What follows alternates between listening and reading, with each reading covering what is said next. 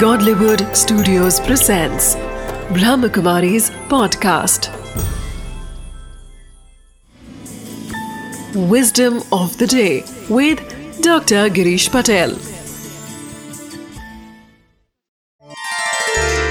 नमस्कार हर व्यक्ति सफल होना चाहता है परंतु हम एक छोटी सी गलती करते हैं एक तो गोल्स नहीं बनाते और गोल्स बनाए भी तो भी सदैव हमारा ध्यान उस लक्ष्य की ओर नहीं होता है। वास्तव में बहुत बड़ा गोल बनाना है और सदैव आपका ध्यान उस लक्ष्य की ओर होना चाहिए। क्यों?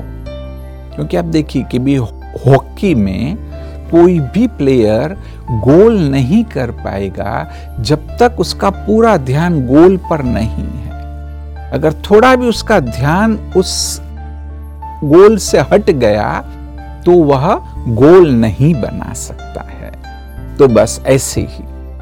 जीवन में भी सोचे कि हम सब हॉकी के प्लेयर्स हैं और हमें गोल्स बनाने तो इसलिए सदैव जो हमारा ध्यान है, वह लक्ष्य की ओर रहे। उस जर्नी का आनंद लीजिए। यात्रा का पूरा आनंद लीजिए, परंतु यात्रा के दौरान साइट सीन्स में बुद्धि को नहीं ले जाना है। विजडम ऑफ़ द डे है।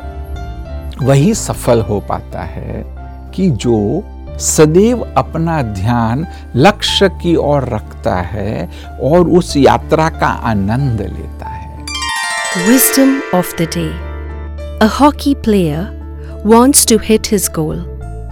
So he gives full attention to every moment of his game. In the same way, pay attention to every second to achieve your life's mission.